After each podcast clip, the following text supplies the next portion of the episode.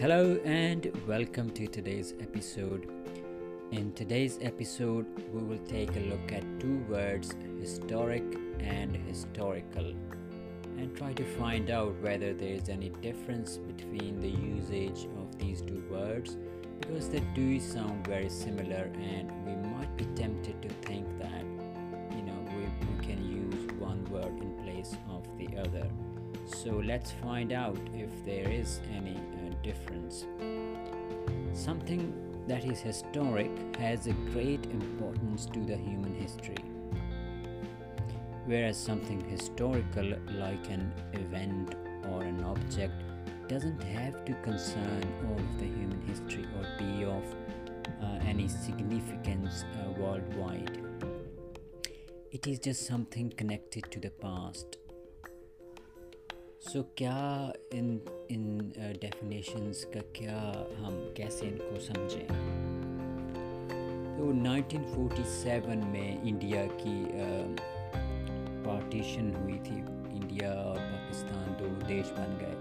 तो वो जो इवेंट थी, वो एक हिस्टोरिक इवेंट थी। क्योंकि उसने एक ह्यूमन हिस्ट्री उसकी बहुत ही ज़्यादा इम्पोर्टेंस थी ह्यूमन हिस्ट्री में। ऐसी चीज़ जो होती है जिसकी बहुत ही ज़्यादा इम्पोर्टेंस होती है मानवता की हिस्ट्री में उस, वो वैसी चीज़ जो होती है वो एक historic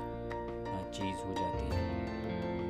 It's like huge event that happen in the past that something that affected the human history it can also be people लोग भी हो सकते हैं जैसे कि um, जवाहरलाल नेहरू महात्मा गांधी भगत सिंह, ये जो लोग हैं, ये भी एक हिस्टोरिक लोग हैं, जिन्होंने हिस्ट्री में बहुत ही जिनका सिग्निफिकेंस है इंडियन पर्सपेक्टिव से। समथिंग हिस्टोरिकल जैसे कि हमने बोला कि ये हिस्टोरिकल जो चीज़ होती है, वो ज़रूरी नहीं कि वो बहुत ही एक बड़ी चीज़ हो और पूरी दुनिया में उसका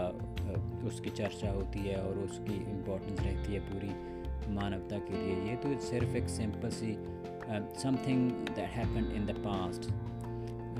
जैसे कि हम एक एग्ज़ाम्पल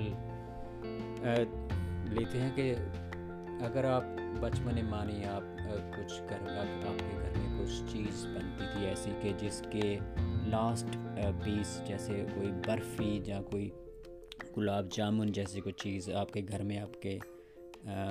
मदर बनाते थे तो उसके लास्ट पीस के लिए आपके भाई बहन के साथ आपका झगड़ा रहता था कि कोई लास्ट पीस कौन खाएगा। तो ऐसी इवेंट जो होती है आपकी फैमिली की हिस्ट्री के पर्सपेक्टिव से तो उसका बहुत ही बड़ा सिग्निफिकेंस है लेकिन दुनिया के लिए नहीं तो ऐसी कोई चीज़ होती है, वो is is called and we can say that is is a historical event not a historic event